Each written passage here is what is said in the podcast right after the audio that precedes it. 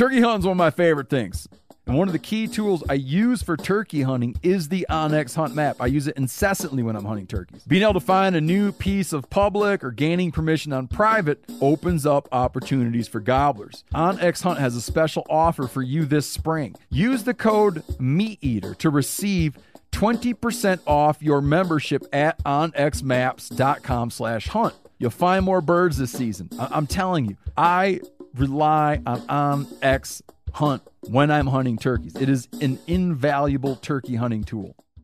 Oh, oh, oh, Are your wiper blades chattering, skipping, or squeaking? Don't let streaks or smearing on your windshield compromise your visibility. When it's time to replace your wiper blades, stop by O'Reilly Auto Parts and see our selection.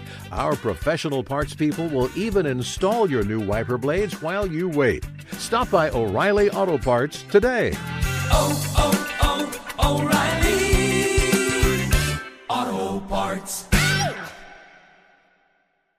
You never want to find yourself out on the water fishing without your essentials. So it's best to always pack a Columbia PFG Solar Stream Elite hoodie to protect against the sun. Man, I was just in Hawaii and I had my Columbia PFG Solar Stream Elite hoodie with me. And here's the deal we're in and out of the water all the time, getting in to go spearfishing, getting out, taking the kids to the beach. I'm not going to mess around all day putting sunscreen on, then having to get washed off. I just run a hoodie. Columbia PFG has a lot of great gear. So before you head out on the water, head over to Columbia.com slash PFG to shop their performance fishing gear.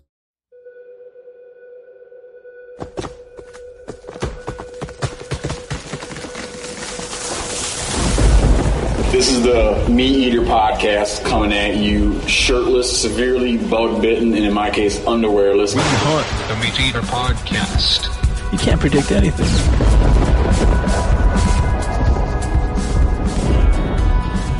Okay, man, first and foremost, before this program starts, go to who, however you listen to this podcast, go on there and give the podcast a super good five star review, or as high as the stars go.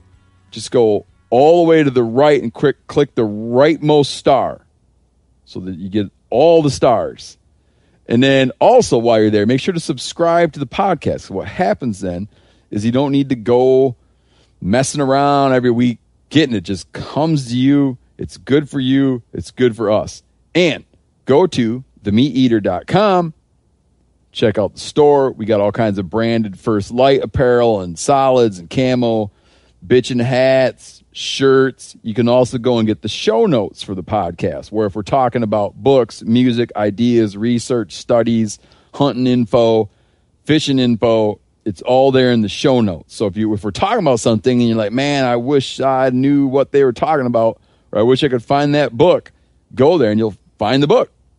Yeah, you could also read the weekly blog pieces that are often written by Brody Henderson. Our man Brody Henderson, who's often on this show, sometimes by you. he has a very relaxed, casual tone on this show. So do all that stuff and get it taken care of right away. And now for the show. Uh, Dirt, I notice you're running like a, like a, like a chew that has a little package around it, like a skull bandit. Is that what that is? Yeah. Why, uh, why not the normal kind that just where the little grit pieces get all over your teeth? Just keep it classy in this nice B and B. Is that why?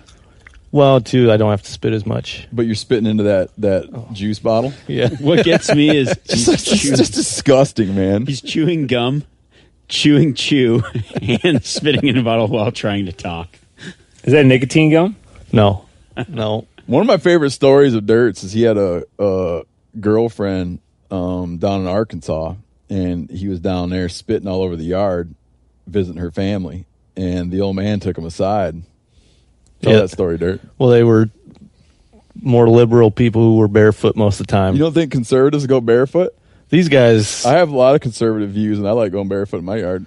you wouldn't like stepping on wet grass probably then either. That's this guy didn't didn't like me spitting where he was stepping. But I don't think that has a. That's not a function of his. Uh, that's not a function of his of his politics. No, that's think. true. They were they were Do you think that like a conservative would be like, yeah, man, one thing I like is walking and chew spit. no, that's true. I I do think politics influence people. For like you know, I've brought many times is that that um being gluten intolerant seems to be a left wing ailment. Yeah. But I don't think a, a, a lack of a desire to walk around and chew spit is is part of the political That's polarization. true. It was they were right on telling me not to do that. So They're right wing. Oh, you mean they were correct? They were correct. Yes, so I stopped. I'd spit out on the back forty instead You'd take a little walk. Yeah. Spit over the fence. of the high grass area. That was courteous. Yeah. Um, Dirt, did you know that? Uh, you know what the word Ursus means? I know the uh, constellation Ursus Minor. Yeah. Okay. Ursus is the bear family. Oh, okay. Okay. I didn't know that. Did you know that of the that the the Ursus with the greatest distribution is the brown bear slash grizzly bear? No, I believe it though. Yeah, because you know Eurasia, right? Oh, the Northern connection. North America just has the widest distribution of any bear. There's many versions of it. Yeah. Now it's you know they used to call the grizzly bear Ursus horribilis, which is bad PR. Because what's yeah horrible. It's the root of Linnaean horrible. name. Yeah. Yeah. So when you get like a Linnaean name, you have I think we talked about this before. A Linnaean name, like the Latin name, right, is from Linnaeus, and Linnaeus came up with the way we name animals. So the domestic dog is, you know, Canis familiaris, right? That's its Linnaean name. Uh, we are Homo sapien, so self-aware human, self-aware hominid. Um, I don't think we have covered this. we haven't covered Linnaean. No, Are I'm we, glad we are. are we Homo sapien sapien? Well, yeah. See, that's like that's when things have a that's called trinomial nomenclature. So, the brown bear slash grizzly bear is Ursus arctos, but there's Ursus arctos arctos. Or some people like uh, like take take take the American bison or American buffalo. There is there used to be this idea that we had bison bison bison, which was the plains animal and then bison bison athabasca which was the wood buffalo of the boreal forest and we used to just make the you know th- these determinations were made oftentimes by morphological differences. So you would look and like let's look at the structure of an animal the visual appearance of an animal and draw distinctions. But then once we started getting once genetics got involved it started showing us that things that we thought that measured by that parameter, by the genetic markers, things that we thought were very sim- some things we thought were very similar are in fact not similar at all. They just happen to like accidentally arrive at a place where they kind of look the same, right? And like an extreme version would be birds fly and dragonflies fly. So someone would go like, they must be closely related. But in fact, they came to flight through very different paths. Okay. So there you have a thing where like um convergent evolution. So yeah, like ideas about convergent and divergent evolution. But in those cases, it's like there's similarity. There's things that we would see, and someone would be like, "Oh, they're similar because they both blank." But we realize that that doesn't denote like a close relatedness. So genetics dispelled some of those misunderstandings, but it also showed us that some things that we thought were very different are in fact very close together. Like for instance, that the the ABC islands in Alaska, Admiralty Baranof, and what's that chick? I can't remember the name. Yeah, I can't. Remember. It's Admiralty Island, Baranof Island, and then uh, the Sea Island. They're together there. That polar bears, that those okay, those bears on that island are like Ursus arctos. Okay, so they're like coastal brown bears. We'll get more into this in a second. Chickagoff. Chickagoff Island, Chickagoff Island, I think is how they pronounce. it. Chicha, yeah. There's Is- there's ch in both places. Oh, all right. So that one. Anyway, polar bears are are a recent offshoot of Ursus arctos. So polar bears are, if you just from a genetic perspective, polar bears aren't are almost like a cousin of, or almost like a clade of brown bears, and polar bears are very closely related to the brown bears of the ABC islands even though those brown bears tend to be darker than other brown bear, grizzly bears in other parts of the world. So coloration, if you're like, oh, they're, you know, like you you might look and be like, okay, the the the the in, the bears of interior North Alaska, so the grizzlies of the Brooks Range, are tend to be blonde. So someone might be like, oh, so the, if if polar bears are shoot off of grizzly brown bears, I would imagine they're a shoot off of those very blonde ones that are already in the Arctic on the north slope of the Brooks Range, when in fact those bears are not tightly related, as tightly related to polar bears as are the brown bears of the ABC Islands. Now, where was I going from there? Oh, so another added thing of that is this is the point I was trying to get at because I'm trying to go way deep. I'm going to talk about a grizzly bear semi attack, but I'm going to go. I'm going way deep because here's the thing. I just want to clarify a point that brown bears and grizzly bears are all Ursus arctos. We used to have we used to have this idea that we had all these different subspecies of bears. All right. So we had like the Kodiak brown bear, which are the the biggest ones in the world. Um, then you have like polar bears, which is their own thing. Arctis maritimus or something like that. Arctis maritimus, something like that, like marine bear. Um, is is regarded as a different species, though very closely related. And then you have like the grizzly bears of the lower 48 and interior northern Canada. Those are all one species. And the way they talk about it in genetics is they talk about it being clades. So rather than subspecies, they now talk about clades or like genetic groupings of bears that are all kind of the same thing. But in hunting lingo, and Remi, you'll be able to chime in on this. Okay. In hunting lingo, when someone says a brown bear, what they're referring to is a coastal grizzly of Alaska. Correct. But now I've always understood though, grizzly bears are brown bears, but not all brown bears are referred to as grizzly bears. See what I'm saying? A, a, a brown bear is a grizzly. So grizzly can be a brown bear or a grizzly, but you can't call a brown bear a grizzly because it's completely Like you're saying, if you were in Wyoming, you would not be able to say, "Hey, I saw a brown bear," or you would be able to say, "I saw a brown bear." No, a grizzly is a brown bear. A brown bear is not a grizzly. The word grizzly is a delineation of where they live. Yes, So, so y- you would be incorrect saying a grizzly on Kodiak Island. by okay, but but but what? Yes, if we're t- if we're switching to hunting lingo, Okay, then yes, but even normal lingo, No. yeah, it's just they're brown bears. correct? Yeah, we're talking. Yeah, so yeah, I, I think that if you yeah if you're talking like in, in Linnaean like scientific lingo, it would be that A, a, grizzly, is, a, brown form bear. of brown bear. Correct. Yes. Yes. But just to clarify, because Yep. people always get that confused, is like, well, is a brown bear a brown bear is not a coastal grizzly. Yes, A grizzly is an inland brown bear. Yes. It doesn't go both ways. That's not, yeah, that's what I'm trying to get to. Okay, yes. At this point. So that that's that's a good clarification. Like if you want to go read about the whole broad general family of of of these types of bears of Ursus arctos, correct. That is you would brown s- bear. begin the top of the funnel, right? We were talking about the funnels earlier. Yep. The top of the funnel would be brown bears. Yep. And then from there, you will find your way into the, the, the Himalayan brown bear, the, the the interior Rocky Mountains grizzly bears. These are all classifications of brown bears. Of brown bears, yeah. So, but in like in in the way we in the way that hunting type dudes use the term now, when we're talking about a grizzly, we're talking about a a grouping of brown bears that do, that do not live in coastal environments and do not have access to salmon. Correct. They're not exploiting marine resources. Yes. They are in the interior. Those bears tend to be to have a grizzled appearance.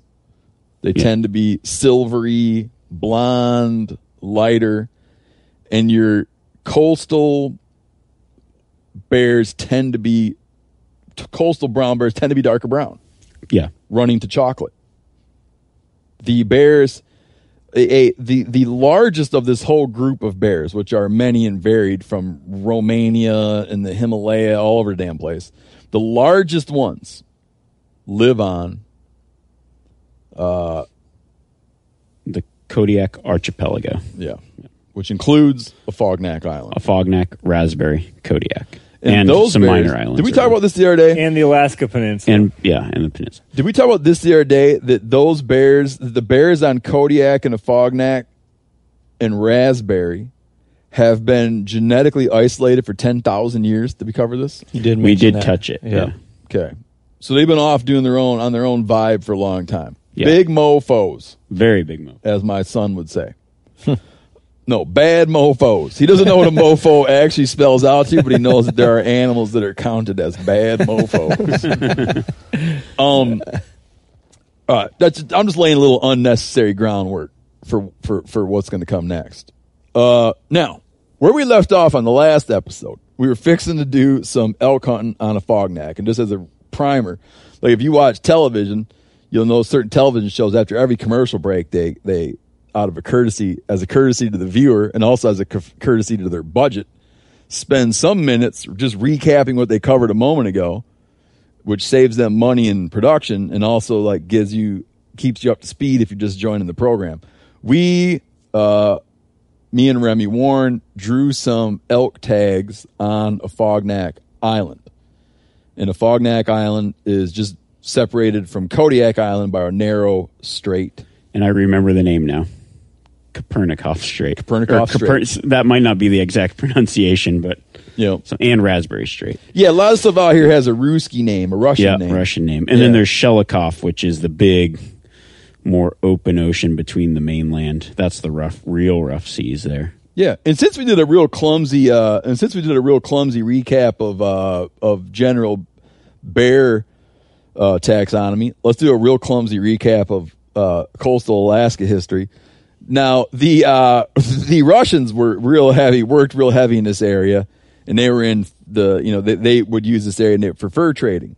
So um, seal, and they'd come in here primarily targeting sea otters or buying sea otters from indigenous hunters, um, whaling, all that kind of stuff.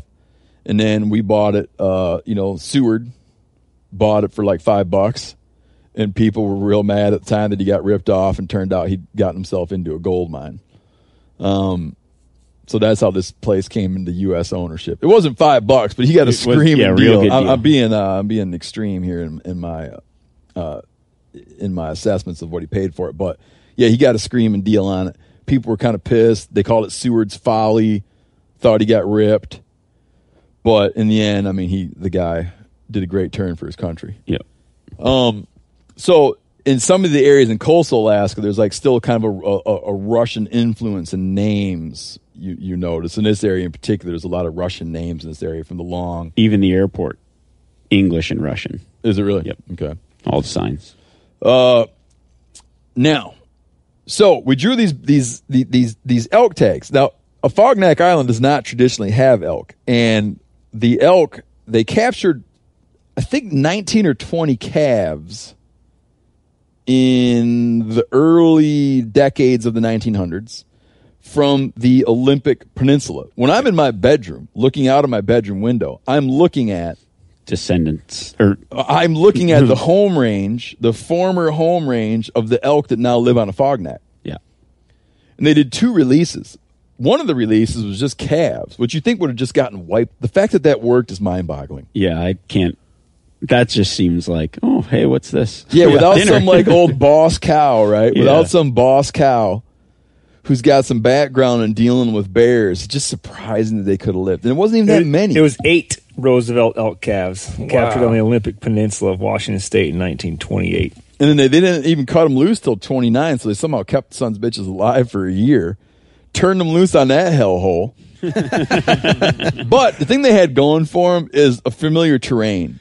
Like Right. dank, wet. just dank, Nasty. wet, nasty. Is actually is the the penin- the Olympic Peninsula is pretty steep too, isn't Oh, it? I mean, it goes from sea level straight up. Dude, it's vicious. Yeah. It's viciously steep, viciously thick. Guys that can go, you know, guys that can routinely go in there on public ground and kill elk Oh yeah, in coastal coastal Washington. Pat I yourself think- on the back. Yeah, it's like I haven't done it once. I haven't I haven't even given it a shot. I haven't been there that long and haven't really given it much. Haven't given it any shot yet. but I know enough to know that a dude who can consistently fill a elk tag in coastal Washington on public ground is a hunter's hunter. Oh yeah. Bad mofo. Yeah.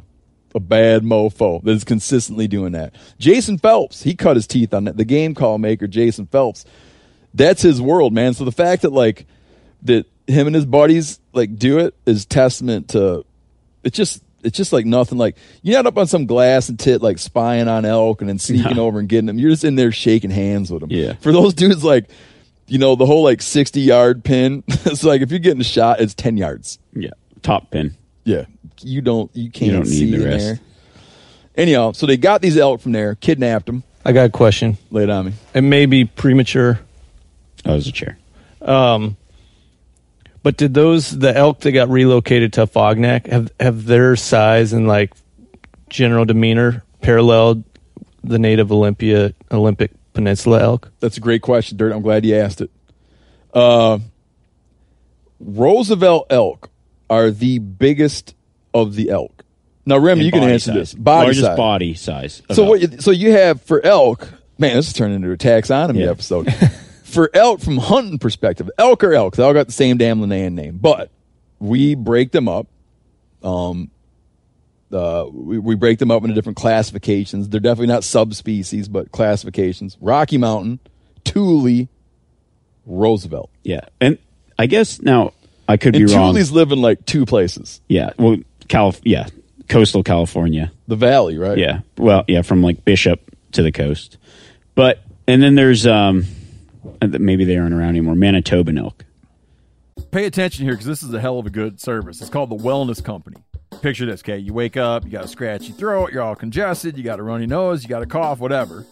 And you weigh your options like you tough it out, get sick, take time off work, try to get a doctor's appointment sometime in the next few months, wait two hours at urgent care and sit in a room full of sick, sick folks, or you open your medical emergency kit. You match your symptoms to the doctor recommended prescription and you start on the right meds right away. These medical emergency kits, not a first aid kit, all right? It comes with doctor prescribed meds to treat over 39 medical issues. So, on hand, strong antibiotics for infections of all types. Plus, a doctor's easy guide so you know exactly what to take and when. No waiting to see the doctor, no waiting at the pharmacy. It's all in there. Every home should have at least one medical emergency kit. Order yours online in minutes. Your kit will be rushed to your door.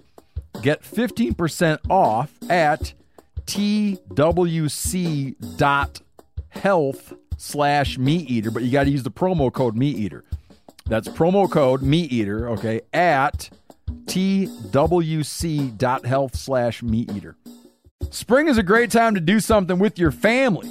Do some spring cleaning, which I kind of started today outside, planning outdoor activities, which I'm always doing, taking a little trip to Hawaii with your kids for spring break, which I just did, which was great. You know what else you can do for your family this spring? You can shop for life insurance with Policygenius. Make that part of your financial planning for the year. I've said it before a, a thousand times, I'll say it again. When my wife and I, when we started having kids, we got serious about life insurance, and man, I felt so much better after we did. With Policygenius, you can find life insurance policies that start at just 292 bucks per year for a million dollars of coverage. Some options offer same-day approval and avoid unnecessary medical exams. Even if you already have a life insurance policy through work, it may not offer enough protection for your family's needs and it may not follow you if you leave your job. So save time and money and provide your family with a financial safety net using Policygenius. Head to policygenius.com or click the link in the description to get your free life insurance quotes and see how much you could save. That's policygenius.com. The single most valuable tool I have for chasing turkeys next to my scatter gun is the OnX Hunt app. If I'm hunting turkeys, I'm using OnX. If I'm not hunting turkeys, I'm using OnX. I'm always using OnX. I live by that stuff. I can't tell you the number of birds this app has put me on by allowing me to easily find new areas to hunt. It's invaluable. I use it all the time. Even properties I know super well. And I'm at my buddy Bubbly Doug's house. I'm using OnX and I've hunted his place a million times. With their compass mode, I can pinpoint exactly on the map where a gobble rang out from and then figure out the perfect spot to set up. Meaning, if I'm sitting there, let's say I'm at Bubbly Doug's I'm in the navel and I hear pow, I'll like instinctively pull up Bubbly Doug's place on on X, and I'll look at the topography and I'll be like, oh, that sucker must be over in that little opening over there. Waypoints also, and the ability to share them, okay, comes in handy every spring. Whether that's revisiting old waypoints where I've been on birds before or sharing them to buddies to help put them on birds. This app will help you find more turkeys. OnX Hunt has a special offer for you too. Use code MeatEater to receive 20% off your membership at onxmaps.com slash hunt this turkey season. Manitoban elk. Yeah. Okay. And I they may have been larger than Roosevelt's, but now currently Roosevelt's. Yeah, are because what was the native elk of like Michigan and Wisconsin? pro, I don't, probably Manitoban. Okay. I'm, not, I'm not positive. I Because wouldn't quote those me on that. reintroduction efforts were all done with Rocky Mountains. Yeah, so I think correct. that elk was probably it was probably large was extirpated. Yeah. Man, a lot of like Yanni, are you on this fact checking, man? I am. You can also Or you like can, shopping? You can also throw in. He's doing an Amazon fresh order. I mean, I He's re- like, geez, really bananas are wanna- bananas are that expensive right now? I really want to get my new uh, sand volleyball court lines. I've been I've been pricing those out. So you got Um, you're backlogged on fact checking, Janis. Just No, to- Mar- Merriam elk you could also throw in there. Um, Manitoban, uh, as Remi said, Eastern elk. Um, Oh. I'd have to dive a little bit farther to see what they think is still alive or not. yeah, I got. But you. the main species are the Tule, the Rocky Mountain, and the Roosevelt. Yeah. Just and so people- Roosevelt are the largest bodied. Rocky Mountain are the largest antlers, and just in configuration and size, I would say the Tule elk are the smallest body, and their antlers grow more like a red deer, which is a Oh. crowned effect at the tops.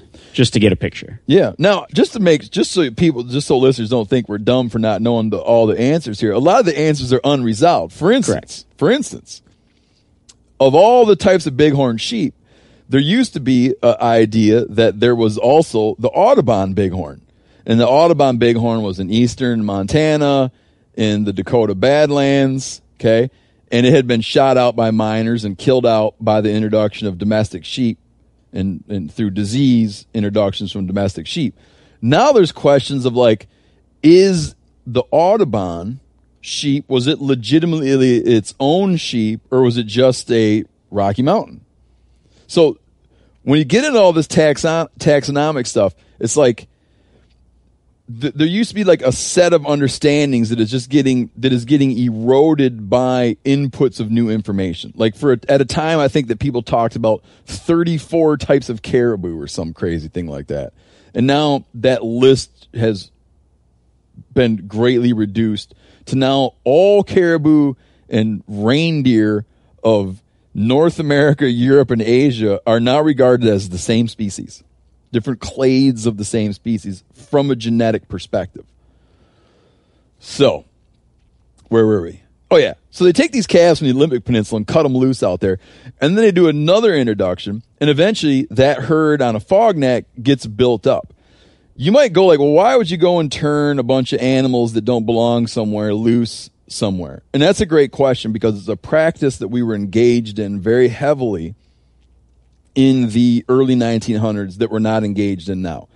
You would never get the green light now to go and establish a population of elk on an island where they were not native because the fear would be that you were going to upset a delicate ecological balance. But in the early 1900s and prior to that in other places, there was just this idea that all animals should just be everywhere that they that it would kind of work, particularly big game animals. So on Kodiak, they cut loose black-tailed deer, which are not native there. They cut loose mountain goats, which are not native there. They cut loose elk on neighboring Afognak, which are not native there. as well as as reindeer. They call them reindeer because they Yep. were a domestic herd that ended up just becoming feral. Yeah. So caribou. So you would never like you would never in a million years get the go ahead to do that now. No Buffalo. But a, a lot of it too. Yes.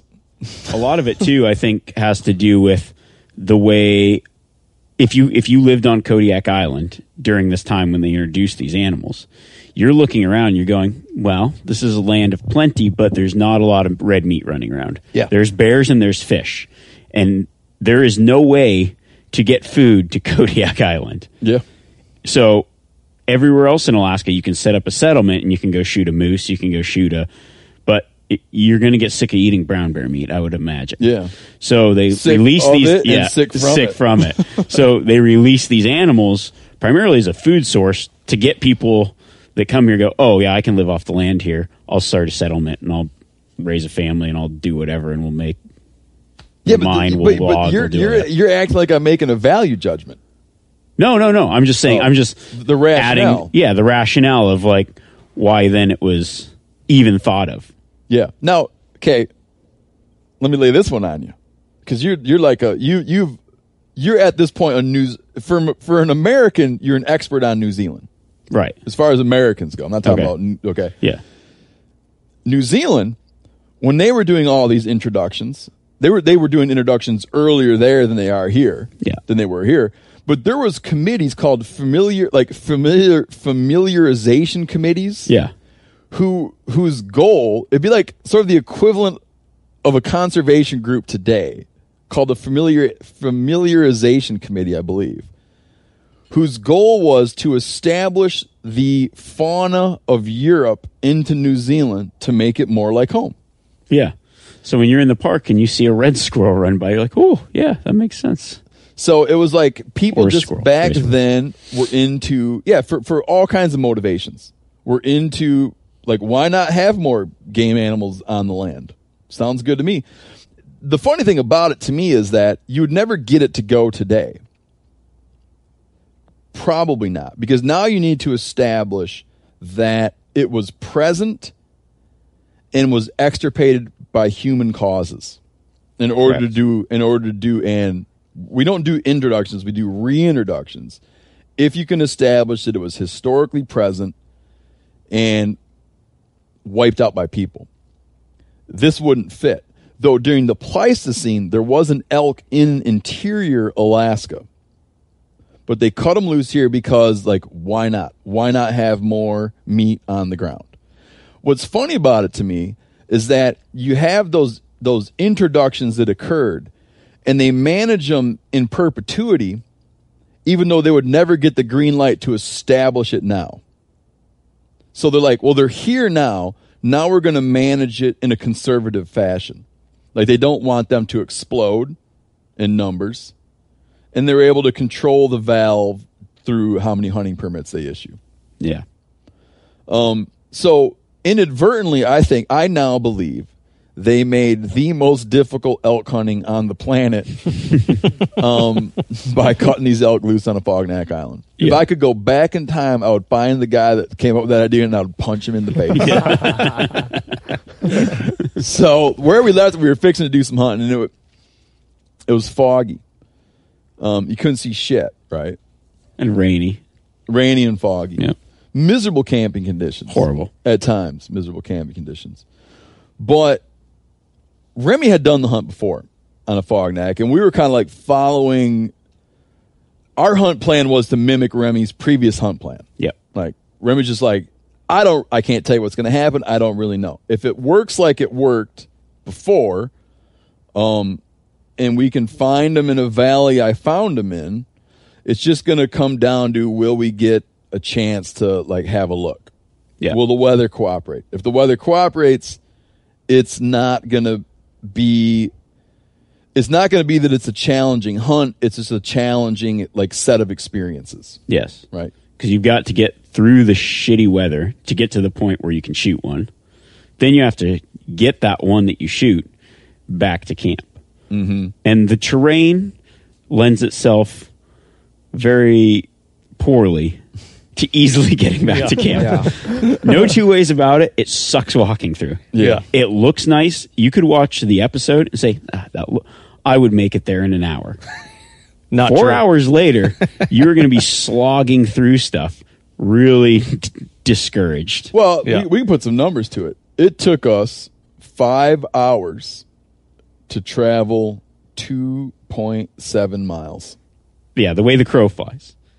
2.7 miles as yeah so two point to cover 2.7 miles as the crow flies just you know with your travel route deviating from that straight line from just from topographical features took five hours to travel that Not dilly dallying. And That no, was that's like, like, that's that's hard hiking. yeah, Yeah. That was yeah, hiking sh- for five hours Yeah. straight. not doing It what very- Doug Duren refers to as Jimmy Dickin. Yeah, Yeah. no we were Jimmy just Dick. we were It very just- well could be double the actual distance.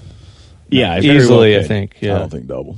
but you can't you can't there's no such thing as walking a straight line No. and there's some major climbing involved in between and that major climbing i just the way that brush is i feel like it's it's very similar to walking through knee deep snow Yeah, or. Yeah. boot high snow the amount of energy you've yeah. going through that I think shit. it's even worse because like if you get if you get into a situation where the, the tall grass or like the alders grab your leg, then you trip and you don't have that in snow. You know, so like you're expending energy trying to keep yourself up when like the Yeah. the brush gets too thick. It's like wading through snowmen it's like raining. through- yeah, who can grab at you. tiny snowmen who want to knock you down the whole time. Um, Hold on. I want to go back to the point about it being double. Let me explain. Okay. Not only are you going zigzagging, right? Because we like oh, you're going you to count you're, in the zig and the zag. You're going away from camp to get to a pass, and then you go across a ridge up over the you know the top of a you know small knoll to another pass to then go down. So you've got the zig and the zag, but then also you figure when you're going up. Like you said, like camp's only 20 feet over that pass, right? Because you're at the top of the pass and you're looking almost straight down at camp. And so that, that um, linear distance as the crow flies is only whatever. What is it? 500 yards? 800 yards? Right? Like you can make the shot with a rifle almost. Oh, it's like, so yeah, you steep. could- you're but you're up- actually going down twice that. Yeah, at the Yeah. top of that peak that we had to go over, you're at 1550. And camp's at 350. And you could definitely lob a 22 round down into your tent. Not lob. You could shoot a 22 round down into your tent from that peak. Yeah. because it's so steep yeah it's Yeah. it's as steep as you'd want to walk Oh yeah, without ropes probably 45 degree. I'm just saying that there's a lot of distance that's not accounted for when you talk about. I wasn't oh, yeah. factoring in the zig or the zag. I was factoring in just the the, you know, up and down. Yeah. Now on a trail, you're going several miles an hour. A Yeah. good hiker is covering a few miles an hour on a trail. So that's the thing. So, anyways, we finally get like, you can't hunt. This is a generalization.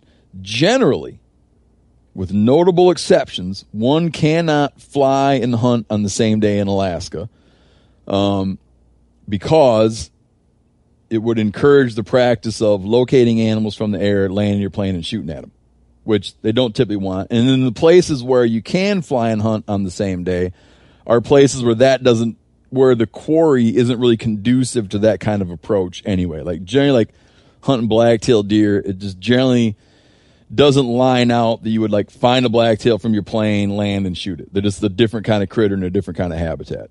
Caribou, it would work out real well, and you're not allowed to do it. You need to let have a night pass, and you, you hunt the next day. So we couldn't hunt the first day we landed. Not that we had any opportunities, anyways. Then the next day was just fog. Um, and then we hiked up to a, a spot where we could look down into a valley known to be frequented by elk, um, based off Remi's past experiences and, and conversations with uh, pilots who fly over the area all the time. And then just walked up, said, "Wow, it's real foggy." Walked back down, soaked. Uh, the next day, walked up, said, "Wow, it's real foggy," and walked back down, soaked. well The next day, walked up, said, "Wow, it's real foggy," and then we decided to hang out. oh that was the third day Yeah, Or Yeah. what day was the day that we walked through the real brushy shit? That, That was, was- the second day. second day. that was on our way up to see that it was foggy. Yeah, and then Second we walked time. up. That was the third day. We flew. We hiked up to the top direct. Third day was the lake hike. Okay. Yeah. We stayed low and then up. I'm just clarifying for my own Mind. Fourth, Fourth day we went straight day. up. Yeah, and sat. Straight up. Said, man, it's foggy. Let's But start a fire. You fire. can see whisperings, whisperings of clearness Yeah. coming and going. Devoted a lot of time to trying to start a fire, put up some tarps to get out of the rain. Then all of a sudden, I would make like an angel noise, but it wasn't like an angel like clearing. It was like clouds would blow through. We're saying fog. You're not. It's not fog. It's rain. You're in the clouds. Yeah. Yeah. Clouds, rain. You're in a cloud. It's not You're in a foggy. rain cloud. White Yeah. room. You're just like up in a. You're like in the thing when it's raining. The thing that's the rain's falling out of. You're standing in that thing. Yeah. Yeah. The ceiling. Because fog sounds nice. This is Yeah, yeah. It's like you you climb up into a cloud, and then there's like rain ar- happening around you. Everywhere. It's like a garden hose with the mist setting on all the time. yeah, exactly. Yeah. But these clouds would blow, and there'd be gaps between the clouds, and during the the gaps between these clouds, we're looking down, and lo and behold, um, two point four miles away, a bull is standing there, like kind of like sent from the heavens. And then the bull promptly vanishes and vanishes into a little thicket. And then we notice in a creek bed down below the bowl, we notice what looks like two or three other elk that make a little real quick appearance. And they were, they were quite a ways off. And so we started hoofing down toward these elk. Uh, travel that distance would took a lot of time. So now it's already into the afternoon, right? Yeah. Late afternoon. No, and no time to stop for lunch. Oh, that's right. We Never did not ate- eat that. never- day. that's right, We never did not ate. even have time to eat. Never No. ate Yeah. any food. And find the bull that we saw. Find the bull that was sent from the heavens to walk out of a uh, to walk out of a, a alder patch and present himself for view. Find him bedded up on a little high spot, a little high grassy, a grassy knoll, Grassy knoll. and get a.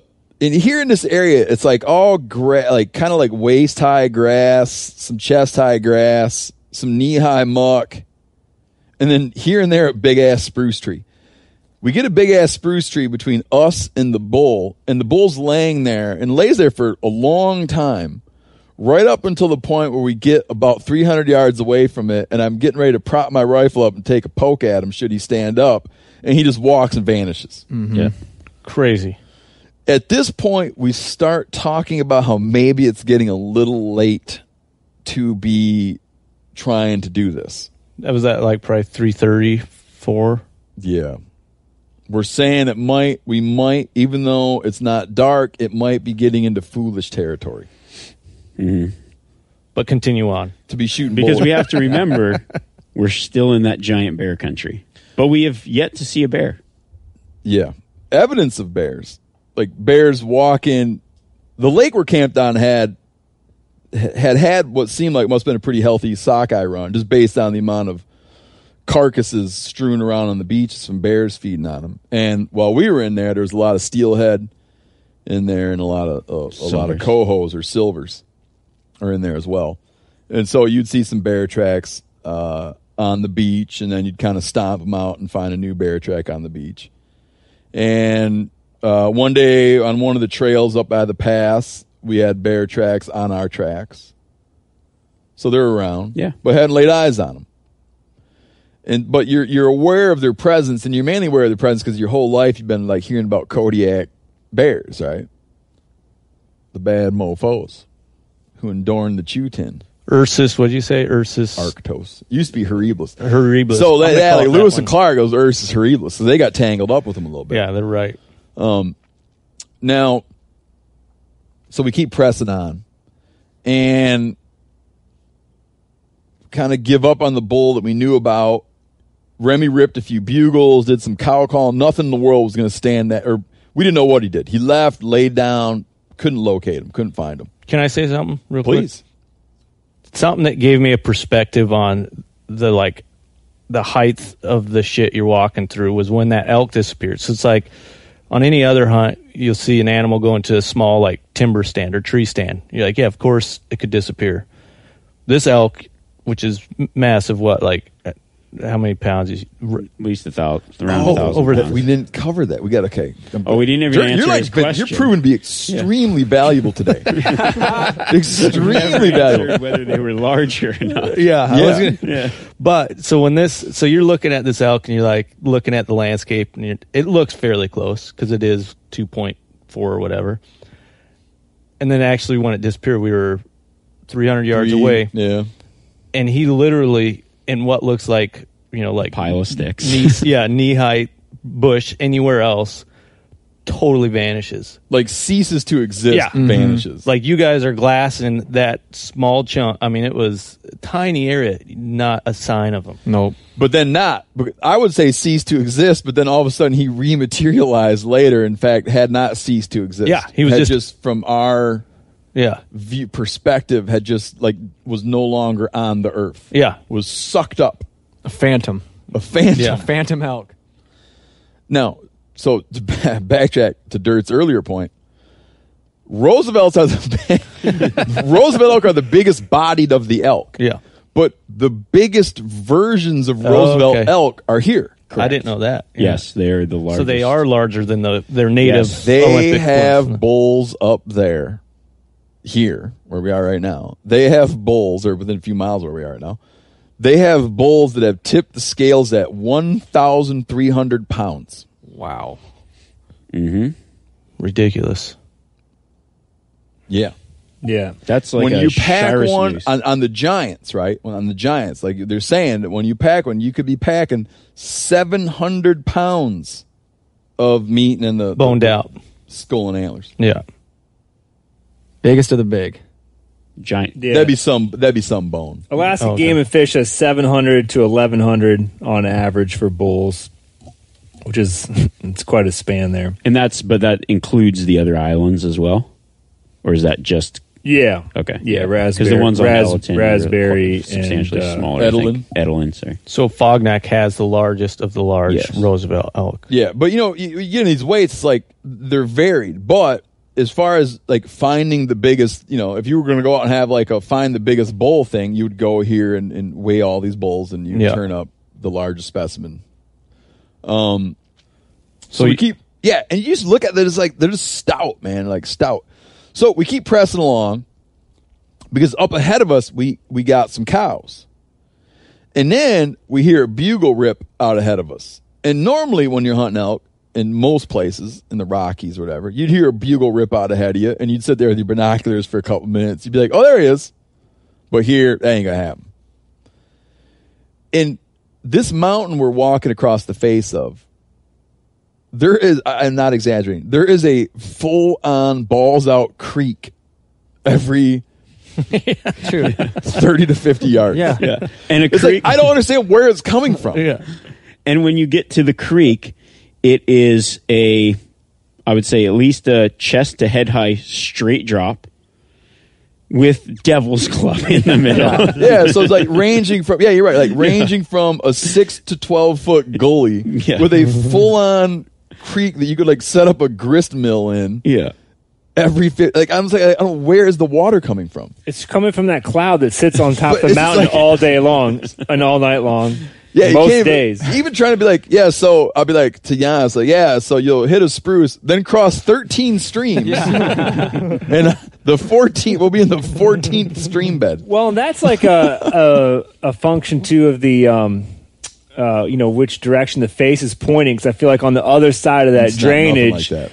it wasn't like that. But you you still have the same water. It just comes in the form of these like giant grassy, marshy meadows where the streams instead of being like that kind of cutty canyon feel to them it's just like a stream that is just moving through grass and It's like Oh, an yeah. yeah, like An, it's like an alluvial fan where you might hike across 200 yards of water from like the rock guard on your boot up to your ankle that's just kind of moving Yeah. across a, a, a- yeah like an alluvial fan. It looks like just like a flooded field. Yeah. Like you're just walking in like With a flooded some field. there you slight go. current. well irrigated hayfield Yeah. Yeah, but with yeah, with some with movement, current, with yeah. a slight movement of the water. Um, so we keep pressing along, and we got these cows out ahead of us. And at this point, I'm having a lot of trepidation. I'm like aware of the time. I I keep looking at my GPS, being like, no matter what happens, this is going to turn into a late one. Mm-hmm. Yeah. And all of a sudden, Remi spots pretty incredible spot. Eagle eye, man. A real eagle eye spots a bedded one horned bull. And what he spots is the antler. The so he tip. spots a single antler. A fork a fork. in a pile of, dead branches. sticks. Yeah. That And a look pile of exactly- forks. kind of couldn't believe it. Once you like learning what you're looking at, I'm like, cow, that was a good spot. Laying down, he's got one six point main, one main beam with six points on it. And the way these elk look, they, they kind of, if you're familiar with a red deer, where they get the crowns on top, the way these elk antlers look, they're so compact that they get like a red deerish quality to, you'll Yeah. get like a little three point crown on top. So he's got like a, a main beam that comes out of a base that's bigger than a beer can. Yeah. And the, I think the way their antlers grow is just a function of their size. They're so big and they've got so much weight that when they fight, you know, they need stout antlers Oh, at yeah. the base to keep from breaking off. Yeah. So the bulls that have the bigger bases and the heavier antlers are going to be the ones that can plow through the And other fight- elk. and fight they do. Fight they do. So we we wound up seeing three bulls all we saw three bulls like Broken antlers. Yeah, like I think we saw Snapped. more bulls who were missing. So this dude did bust up. So so the way these antlers work is like it's way bigger than a beer can when it grows out of his head, but then the eye guard is sort of mashed down into the base as well. So it's like the eye guard seems to almost kind of come out of the base rather than having like a chunk that you kind of put your hand around and then the eye guard. It's like the eye guard and the base are kind of mashed together. And it's this really like thick, stout antler with very short tines coming out of it. So he's got an eye guard, then two tines, and like a three tined crown coming out of the top. And the whole thing, the the whole, I mean, the whole main beam isn't three feet long. No. Yeah, probably short. Crazy looking little yeah. antler. Um, and then one of them he just snapped off above his eye guard. The thinnest spot is snapped off on it. But he's laying there, kind of unaware of us, but facing us. And kind of mess around, and I'm like trying to get lined out on a shot, but he's like facing us too much. Now, one time years ago, hunting with Ryan Callaghan, I took a dead on shot on a bull moose, like a brisket shot, which would just devastate a deer, right? Basically, that's the little colic that forms on their chest, you know? And I hit that, and it just wasn't a lethal shot on a moose. Just too much meat and bone and whatnot. And uh, I was lined up on them, and I had some sticks in the way. Remi had a clear angle. I moved over. You called at the bull a little bit to try to. I was trying to get you to get it to not run Not off, run off, because yeah. he was becoming aware of our presence. He knew we were there. Stood up. Eventually, he turned enough where I could snake one in on a like a quartering, a steep quartering to a shot, Mm-hmm. and and that shot would have done would have done the trick. Uh, I, I you know after an autopsy, I realized that, that shot would have eventually it would have done the trick probably within some number of yards, but he spun, started running, and I hit another one that shattered his front leg, but he already had his lung shot out, and he then tumbled down into one of the deeper creeks and landed smack ass in the water, Yeah. Mm-hmm. And like pretty in the steep. water. Formed a small dam. Yes. Yeah. And Formed an impound. When he hit the water, he formed an impoundment. this creek is how far down from probably 30. 30 feet? Yeah, 30 feet. 30 feet and probably only 10 feet wide.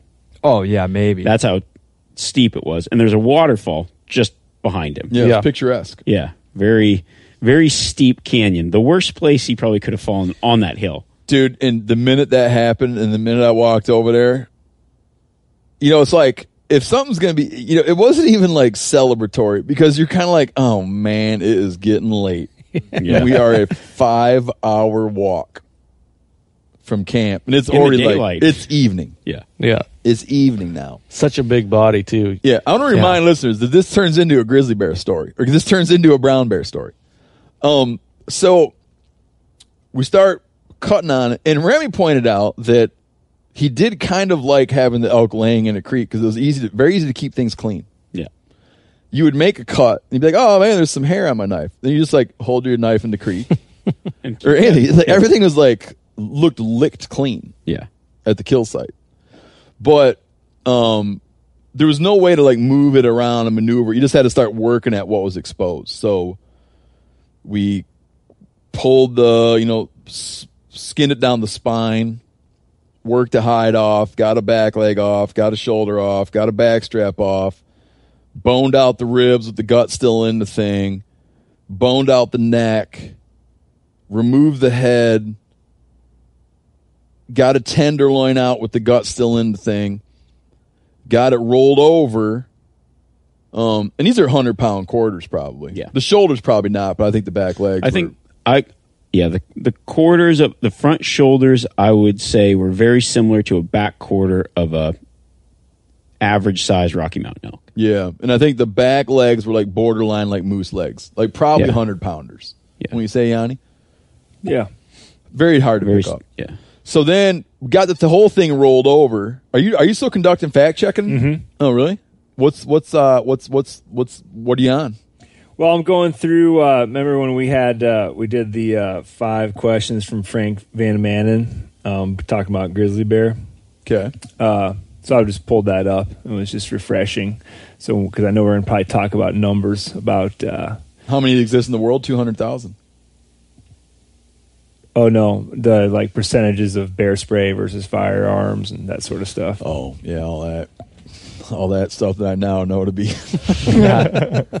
so um, flipped it over, did the same thing all over again. Did you guys see the the battle wounds on the first side or the second Oh, side? that's what I wanted to talk about. Well, I was talking about he's a fighter. Yeah, fighter. So on his, like everywhere on him is bruises, and it, like where he fell, it wasn't rocky. So like he didn't get bruised up in his. He he No, took quite are a tumble. Old, old old battle scars, some scar tissue, some Neck, yellow bruising. bruising on his ribs. And keep in mind, he had that broken antler, and he didn't break that antler like you know No. thrash and brush. I was going to make a point too about the broken antlers. Uh, you see a lot of broken tines a lot of places, right? Like where I've guided, um, where Remi's guided, you probably see Yeah, broken, broken tines, tines. compared to broken main beams is probably, I don't know, a hundred to one.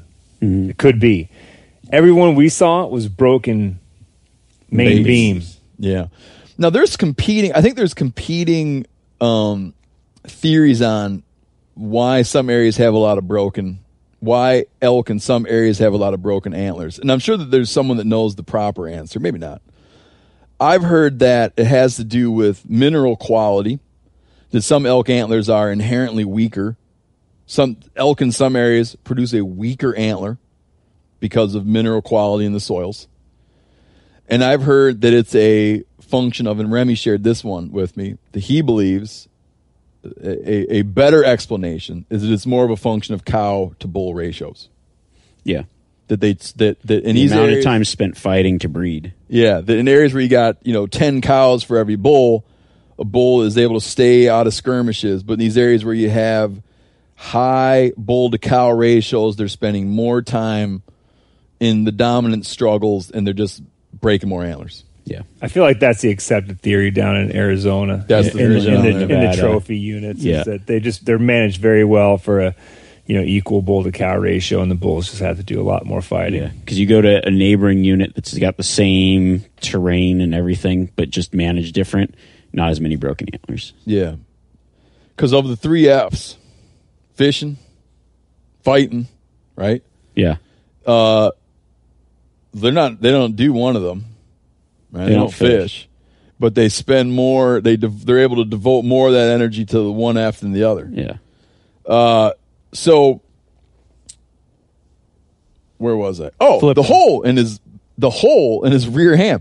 He had, I'm skinning his rear ham and I'm like, oh, someone, like I must have shot a third time that I forgot about because he has a large wound on his rear ham. But when you skin the hide back, it's like a, a perfect inch diameter hole punched through his hide where a tine punched through his hide and then went into his rear ham several inches. Yeah, And it was just an infected mess. just beat up. Yeah. He should take up fishing. Yeah, So he'd probably do pretty good fishing around there. Um, so that was weird. Trim that all out. So now now we're entering like so so so here you are. You got uh we got six guys because you know me and Remi, and then we we have our crew guys and and and a a perk and liability of this line of work is that you get when you come out like crew guys get equal cut of all the meat if they want it, um, but they also carry it. Would we share if they didn't carry? I wouldn't expect it to be I- shared yeah, if I didn't carry. I carry. also wouldn't want like I'd we feel would, bad. but maybe not as much because we share with the office crew as Yeah. well. Not on this one. No. So when you when you carry, do you feel uh You're carrying your one sixth portion. yeah, when you Yeah. so Ridge, when you carry elk or when you pack meat, do you feel like I'm packing meat in order to get some or are you like I'm packing meat just because this is a sucky thing that needs to happen? A little bit of both. I like if I'm thinking I'm going to take any home, I'm not just going to watch you guys carry a bunch of weight in some shitty terrain. I want to like help out. But you guys already have a ton of gear with you. Yeah. And it and when we do get strapped up with me, well, at least me, uh, Garrett's kind of a superhuman dude, so he can still charge up hills. But I, it, it makes me a little slower, so I can't like run out and get all the shots that I normally do when we're on we're unloaded. But I just like, especially this one, I just would I just couldn't sit and like hike out with an empty pack. Because we were in a we were in like a like just kind of an uncomfortable situation. Yeah. Yeah. So we got all this meat, and we know that um because we're going to be hiking, and the ground's so bad, like it, the walking is so difficult that, and it's already and it's dark out now that we know we're not going to, even though there's six of us and six people can carry, like trail hiking, six people can absolutely move a normal elk with like not that big of a deal, really. Like if you're just like going to go out hit a trail, walk for a few miles, you just pick the whole thing up and go. But this is kind of out of the question because we have so much vertical to gain and lose. We're not on any kind of a trail for the bulk of it. and we have a very large patch of brush. We should also mention at this point, when the last meat went in the bag, it is pitch black. Yeah. Yeah. Headlamps. important. Oh, Yeah. pitch, yeah, pitch black. Yeah. So the first thing we need to do is go. Earlier, I was mentioning how now and then there's a big ass spruce. We had before it got dark, identified a spruce tree that would be adequate to get whatever meat we couldn't carry up into the tree, and this spruce was directly uphill from us. So we get done butchering the elk, and the first step is to because now it's dark and you got a, a nice gutty smell blowing everywhere. The first step is to try to get some separation of the meat and the guts, thinking that when a bear or any kind of predator really comes in and claims a kill site, they I'm anthropomorphizing a little teeny bit, but probably not too much. They know that they might lose it to the next thing up. Okay. So you find a kill and you don't you can't just assume that it's yours for the next 5 days. So what things generally do is devour soft tissue because you can just wolf it down. It's high calorie food and they'll come in and mop up like the liver goes quickly, the lungs, just anything you can just soup right up and doesn't take a lot of work. They like to get on that stuff first. So the general thinking in bear country is if you remove your your meat, like your bone in quarters or whatever, remove them from the guts. There's a chance that a bear is going to come in and the first thing he's going to do is claim the thing with the the the the, the soft tissue, the greatest amount of smell, all the blood. He's going to pick that and you might grease off with your meat if it's separate. So we move all of our meat not far, but out of the gully up onto a little grass, another grassy knoll. And then we take half of it, load our backpacks with half of it, and hike that up to a big spruce tree Yeah. and hang half of that up in a spruce about probably 12 to 13 feet up in a spruce tree.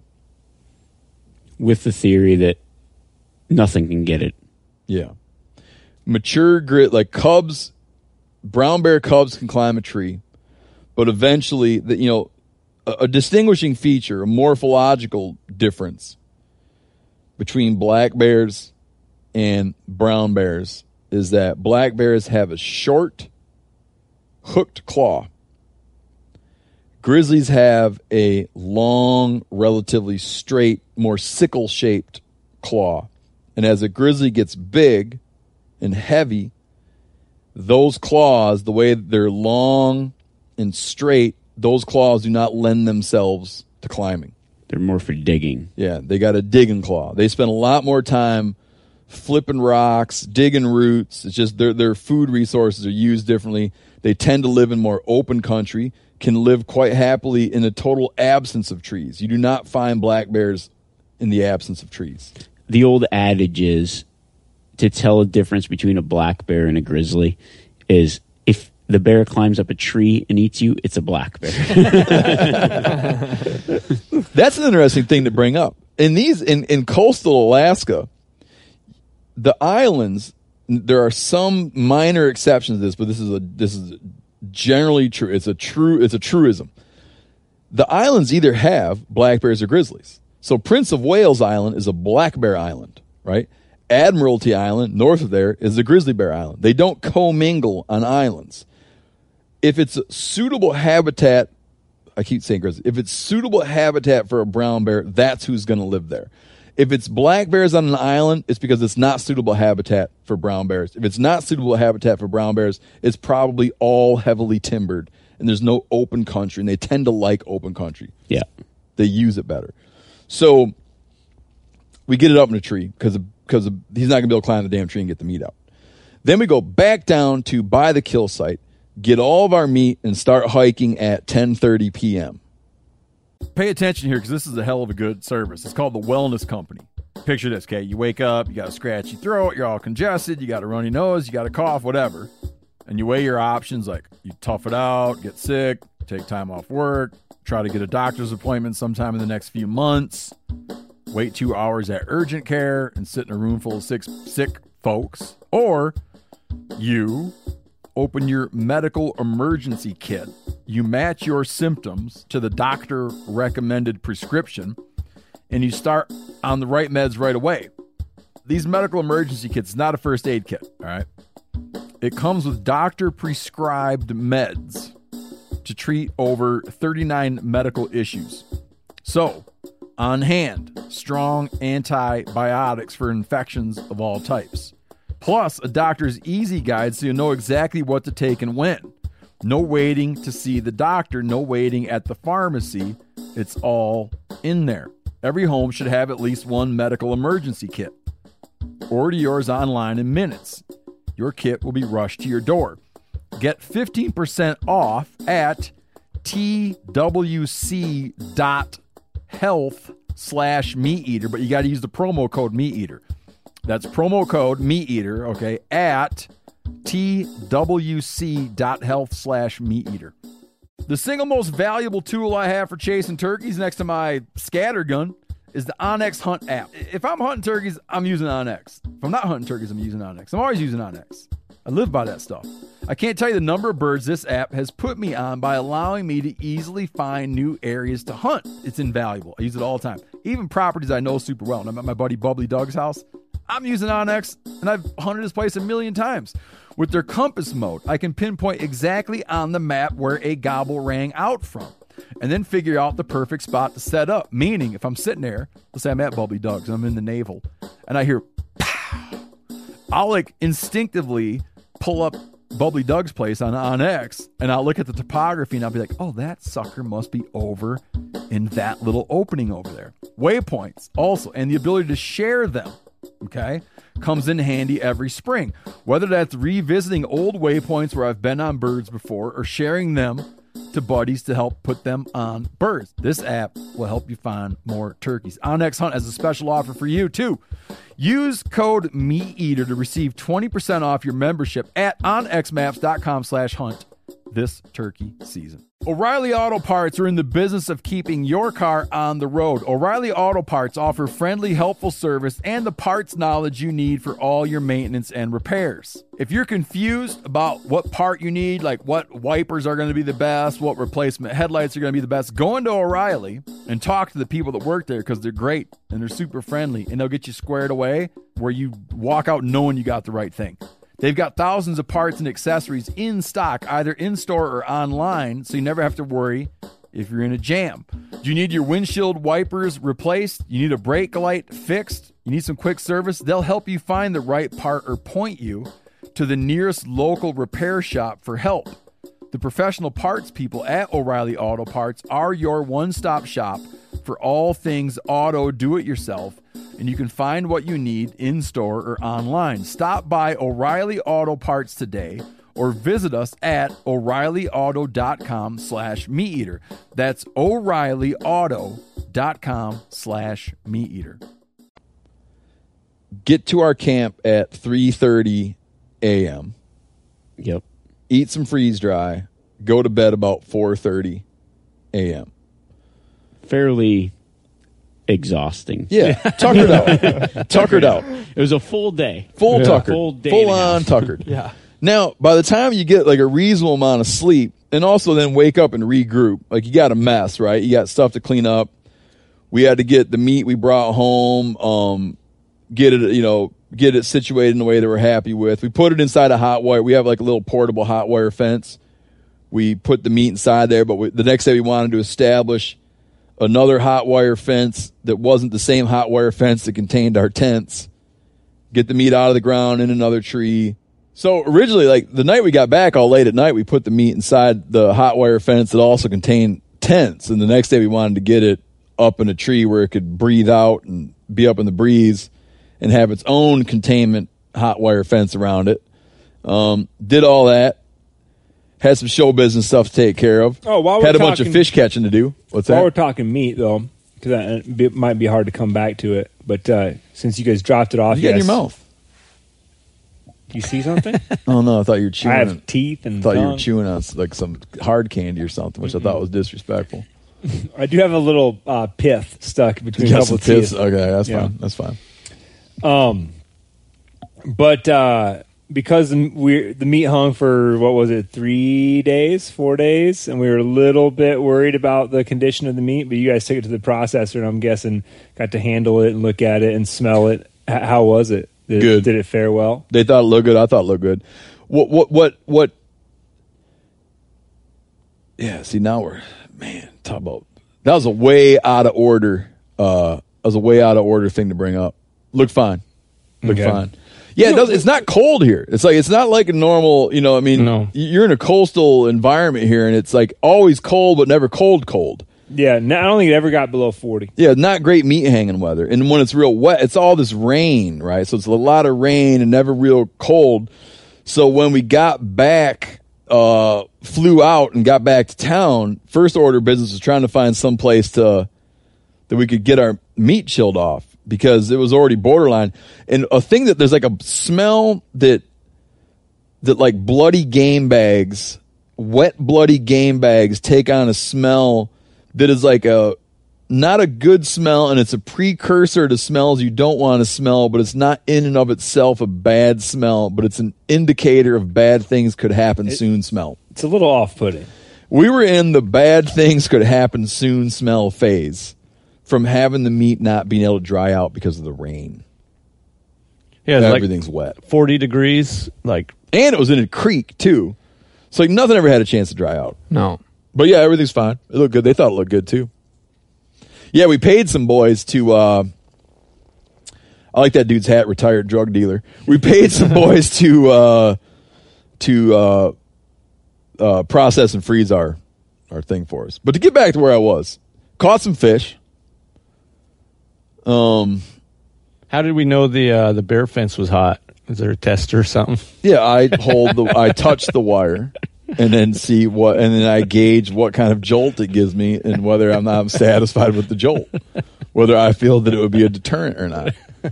Um and I was satisfied with that fence.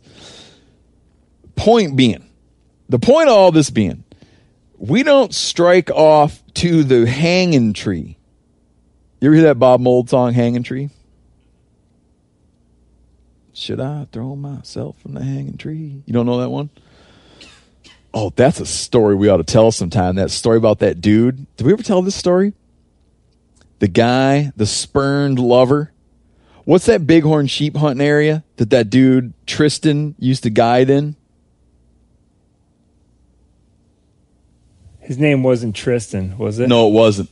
He looked like Tristan. He looked like a dude named Tristan No. from Legends of the Fall, Yeah. but his name wasn't Tristan. It- Long hair, leather cowboy hat. yeah, yeah, yeah. Um, Aaron, Aaron, thank you. do you remember the story he told us? Yeah, So he used to guide bighorn sheep in BC. yeah. In the Mackenzies. Yeah, but it had a name. It's like the blank. Yeah. What's a bighorn area up there, Remi? Like Rocky Bighorns, Yeah, um, the in BC or Alberta. could be Alberta. The Alberta BC line. Uh, was it? It's a W word. Whites. No, Oh, I would think like the Canmore. Whitmore. Whitmore. The Canmore. It was the Whitmore. I remember Whitmore. that because I was on that trip and there. Yeah, It's an area. I think maybe an area called the Whitmore. yeah. But anyways, you're south of Stone Sheep Country in Bighorn Sheep Country. I think the spine of that, the spine of that range is the BC Alberta line. Janis will look it up. The Whitmore, Winmore, Wilmore. Wilmore, maybe. Uh, So, just quick digression. This is an interesting story. There's a guy, the, the outfitter he used to work for used to have a horse packer. And the horse packer was in camp with his girlfriend. Okay. And the horse packer and the girlfriend get in a fight. He grabs a hunk of rope, walks off in a huff, never to be seen again. It became like a mystery. Years later, someone is dicking around in that area and finds a skull and spinal column hanging from a rope. What? Mm-hmm. Did they? They obviously searched for him when he huffed Searched off. for him when he huffed off, but could never find him. Wow, Was assumed dead. bad argument. Someone finds a skull and a chunk of spine hanging from a rope from a tree, and they excavate the ground beneath him and are able to match up his buckles from his boots and his rivets and stuff from his jeans with what he was wearing when he vanished. So anyhow, the next day we go back to find our way back.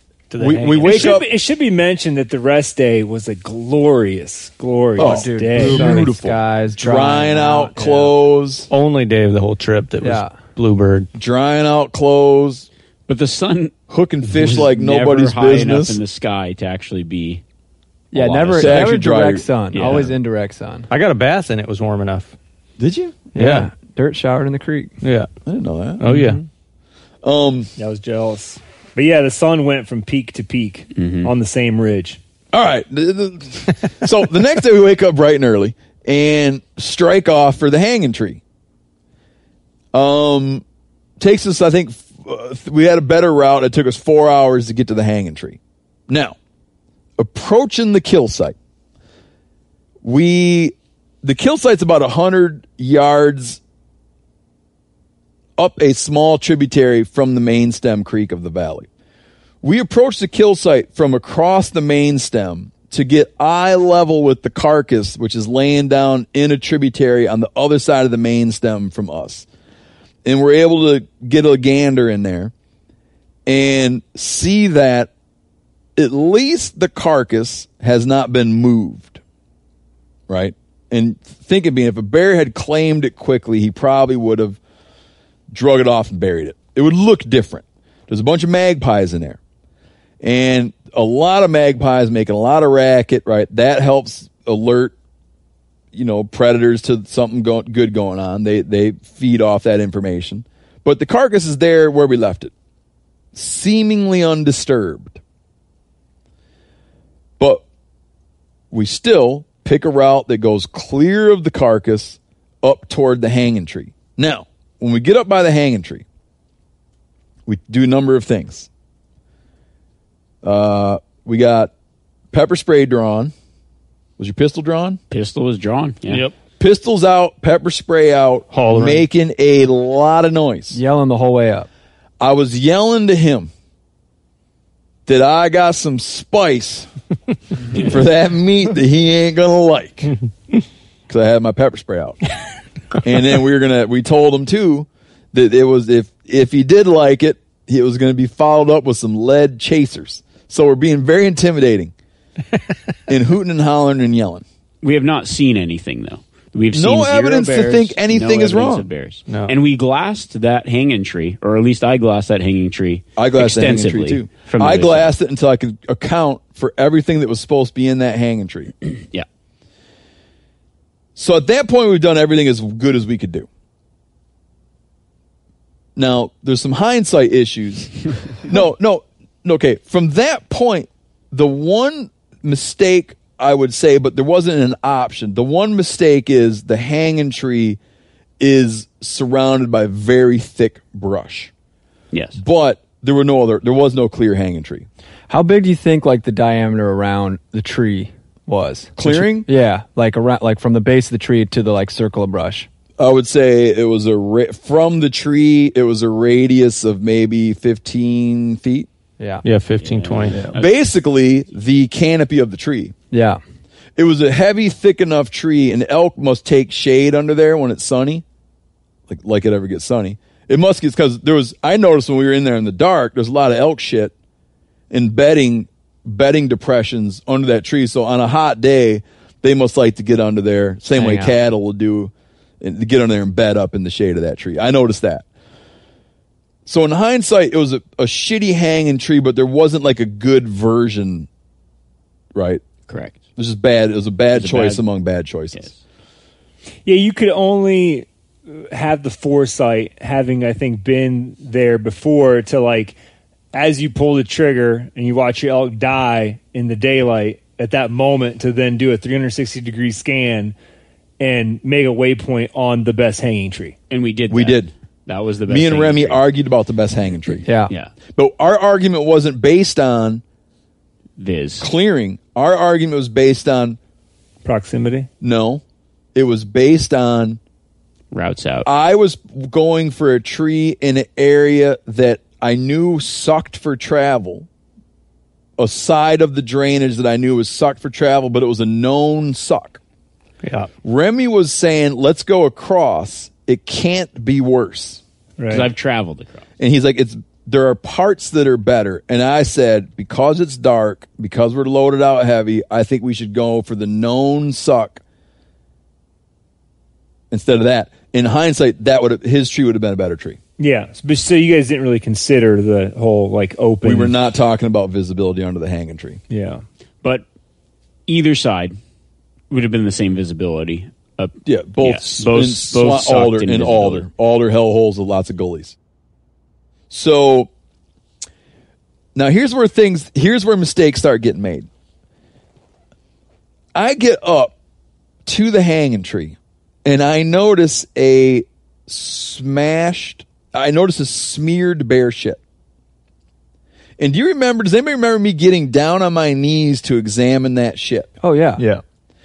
Because I, w- I my initial thought was that it looked like a of shit that was smeared from a bear, a bear track smeared shit. And I got down to examine it, and I'm like, I don't remember that being there, but It was nighttime. but it was like nighttime, and it looked like a boot. Then I was like, it must be a boot smeared it because it was all smeared out. And I was like, we were stomping all around in here. We must have smeared that bear shit, and it was a salmon fueled bear shit. It was like that gray mush shit from when they're feeding on salmon. It looked like, and it was smashed. And I looked at that and was like, is that a boot or a bear track smeared that? And then I looked at the tree, and a lot of the stuff was hung up with paracord. And I looked, and the tree, there's like no scratching on the tree, no sign of disturbance. And also, if something was in there really like trying to climb that tree, I felt that he might have actually like busted some of the pieces of paracord in trying to like reach around and do all of his business up there. And I just saw no other evidence except that smeared shit. So then we make a giant mistake and decide to sit down and have some sandwiches.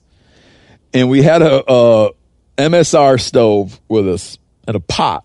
And I remember the pot got passed around, and everybody was who wanted a quick uh, Starbucks via was supposed to throw in a small amount of water into the pot. Mm-hmm. I dumped half my water bottle into the pot. and there was like a little excavation dugout, and I was sitting by that excavation dugout, and there's six of us huddled on one side of the tree in a spacing about like what we're in now. It And was during this during this packs came off. Packs came off. You Pepper know, spray I, is I on set my pack pack ways. in one area, then I got up to grab the pot. Somebody had sat. So now people are actually sitting by packs that aren't there. So my pack is now across from us, which Mm-hmm. has our my personal bear deterrent a pistol and a bear spray. My pack's Your leaning pack- against the hanging tree. Your pack is leaning against the hanging tree because then you moved into my. So we're kind of we did this weird shuffle where nobody was near their own pack. Yeah. The way that we sat, but and still tight. Very we're tight. configured roughly like people in a living room around a coffee table, for instance. Yeah. yeah. Maybe maybe even a tad tighter than that. I gotta say too, we were pretty whooped on the hike in, and that was a great spot, taking away any risk of Oh, brown was a bear. Perfect chill spot. Yeah, Dude, perfect. if you were chill going to eat a sandwich That's the and spot. drink some coffee, yeah, that, Yeah. It was like, it was nice. yeah. It was like walking into a nice bed. Yeah. I even thought about lighting a fire for no reason. Just the hell just, it was Just to warm so up. 'Cause nice we were dry. under that tree. It was so nice under that tree. The first post hanging tree selection mistake that we made was that we got under the hanging tree and decided to linger unnecessarily long and let our guard down. Yes. What we did that caused us to linger unnecessarily long, let our guard down, and divorce us from our deterrence being pistols and spray, was the idea that we would have some sandwiches Yeah. they would sit down. coffee. and some coffee. So our desire to have sandwiches in an idyllic setting in the relief of having not had our kill site claimed by a bear, which the Alaska Department of Fish and Game says often happens on the first night, but we had allowed a night and a half to pass.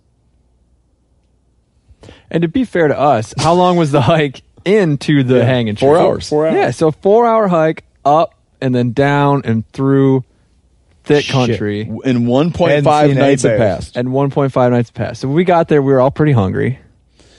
And it was like, thank God a bear isn't here. Yeah. yeah, that's how I felt. Because Yeah. based on my hasty bit of sign reading, backed up by Remi's hasty bit of sign who reading, also said, "Oh, looks like a bear had been here." you said it looks like a bear. because I came up a little bit later. but you must not have felt I the same as I me. felt the same as you. Is that like it I wasn't, we trampled it. but I, I that's why I looked at you and said it like, "Oh, did you step? You know, like was this?" But I got yeah. down on my knees to examine But it. I wasn't there for that. Yeah, I didn't and know. I did a faulty read on that. I'm taking full blame on sign reading faultiness. I saw what I wanted to see, not what was there. yeah, right. Second mistake was I and others did not say, "Let's get while the getting's good." Not that that would have it wouldn't have mattered. wouldn't matter. No. Wouldn't have mattered because it could have been wor- now. Now we can look and be like, it couldn't have been any better. Oh yeah. No. Yeah. The, Every option from here on out is like it could have been worse. There's no way it could have been better Likely would have been hundred worse. percent. because of what I'm going to explain happened. because our our act of eating sandwiches just the only the mistake of the eating the sandwiches was us letting our guard down but when we got to the tree our guard would have down, been down regardless Yes. our packs would have been off we would have been in disarray packing up meat Yeah. so there's And, dis- And maybe filming. potentially Filming. more More distracted, distracted. Yeah. by Yeah. climbing and lowering stuff down out of the distracted tree and spread out and filming. And Instead, filming. we were clustered. Taking a break. yeah So I get my sandwich. Pat makes me a sandwich that is just. I had come off the heels of having had a bad sandwich. Not just me though. This was Garrett and Chris helped out with these sandwiches. So Pat had made me a really bad sandwich a couple of days before, and I was Not saying bad, to him, dry. dry, very dry. dry. sandwich, and I was and I reprimanded him and, and and told him as much, and told him that when I send the pros and cons, this is going down as a bad sandwich. He sends he hands over a spectacular sandwich, Best sandwich of the Sandwi- week. like sandwich envy Pastrami, from chipotle me mayo, heavily garlic mayo. mailed, yeah, Honey great mustard great top, sandwich. lots of meat What did you have the, the the did you have the stove fired up. Yeah. Oh, yeah. Yeah. Yeah. Stove was it was on. running this whole time. And Through- through- I was eating my sandwich, and some folks were commenting on why was my sandwich so nice. yeah. That was Remi and I. Yeah, I, we, were, I- we were looking at that sandwich. I noticed him actually looking at your sandwich. I'm like, I've been looking at that damn sandwich I'm too. looking at his sandwich, looking at my sandwich, and looking at the meat that was still in the bag, thinking, you know Why what? isn't- This is bullshit. Yeah, I and I was just opening my mouth and beginning to form a sentence to the effect of "kiss my ass on the sandwich issue" because you didn't see my sandwich last time I had a sandwich. When all of a sudden there was like, Well, Pat, Yeah. well, th- th- "Stop!" sorry. All right. Cow. Steve will not. I be do this for a- interrupted. I no, not that I won't be interrupted. I'm like, like you act like I that, that I'm that I'm not going through this in a way that makes sense to me. I think that there is tension in the room. I'm looking around and I'm seeing what I th- believe to be sweaty palms and people gripping their shirt tails. and- PTSD. And, and Uh, you know, what, you know what I feel like. You know what I want to do. And I you know what I want to do. what's causing. I want to have maybe. someone. I- No, I don't. I'm not going to do this. I'm not going to do this. But I, I, I have a slight feeling of wanting to have someone else ru- run point No, on explaining how this went. I was actually going to recommend that you tell the whole story from beginning to end That's not how I'm going to do it. without anyone else. That's not what Yeah. I'm going to do. adding in, and then we can autopsy it. This is all thought out. How how I feel that this should be approached. Unless someone else has really sat down and thought it out. Not me. I'm blocking Dude, blocking I've it just out. been reliving the experience, not thinking about how to tell people. I mean, about it. has there? We've taken people from the Pleistocene epic up into the sandwich making. yeah. like I feel like like I don't know that big mistakes have been made. Oh man, no. keep it going. Just Keep it going. My apologies. You're doing great. Yeah. I register an explosion of holy shitness. Now over to Pat. Because Pat is the first person. Pat, what was the first thing So- amid the sandwich making? What was the first Well, thing so- that happened? So I'm listening to everybody, you know, praise me for the sandwiches and uh, Criticizing you and for sandwiches criticizing me for sandwiches. and uh, and I'm sitting here enjoying my own pastrami sandwich and thinking how how wonderful that pastrami tastes in my mouth. Uh-huh. And I hear off to my right some panting, some deep, you know, guttural breathing. Can you can you mimic it? Uh, it sounded a lot like a dog panting at first, like from far away, like, and just kept getting a little louder, little, little uh, deeper and scarier sounding. Sounded angry too, and at first it seemed fake because I was like, no, no way, this is happening. There's no way when a bear attacks you, he actually makes such a nasty Yeah, sound. well, and there's there's no way like a bear is actually gonna like run up and attack us right now. That's just that's just crazy. because we're only, we're only sitting under 300 pounds of hanging well, meat. I mean, it could happen, but you never expect that to actually happen to you. you yeah, know? I'm, with, I'm tracking. and uh, and I, I mean, it was something I was like prepared for on this trip. You know, we knew there was going to be big bears out there. We knew there's potential, but you never actually expect to be like straight up attacked by a brown bear. And so I'm sitting there. I hear these noises, and it just like it's like okay, this is happening. I I think I was the first person to say something like, "Oh my god, what's that noise?" And then all of a sudden, within two seconds, there's a bear on top of us. All right, man. I hate to do this to you. I know that you are on the edge of your seat waiting to hear what happens when the brown bear that we've been alluding to enters this story. It is worth your wait. It's what I'm doing to you right now is awful. It's terrible. If a man did this to me, I would punch him. But I'm doing it to you. You're going to have to tune in next week on the MeatEater podcast to hear the final culmination, the resolution of the Afognak Island brown bear attack charge mayhem story.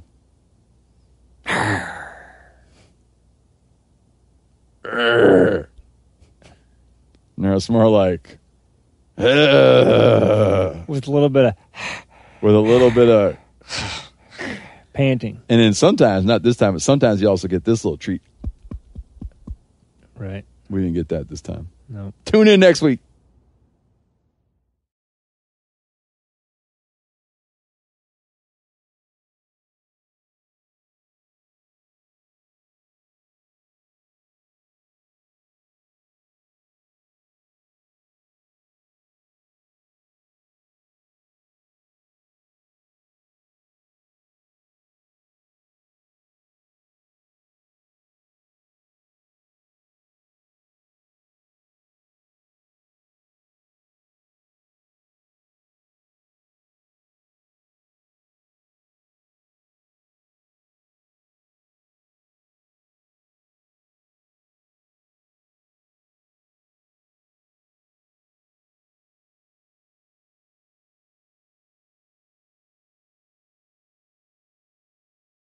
This show is sponsored in part by BetterHelp. It is a simple truth. No matter who you are, mental health challenges can affect you, and how you manage them can make all the difference.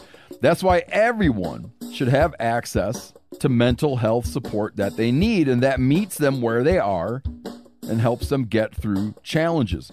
BetterHelp provides online therapy on your schedule. It's flexible, it's simple to use.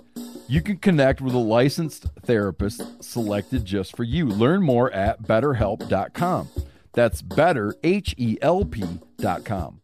Hey, it's Steve here. Are you serious about hunting or self defense? Well, starting in 1996, XS Sights took proven dot the eye sight pictures from firearms used on African safaris and applied that methodology to modern defensive handguns, all made in America and trusted by industry leaders.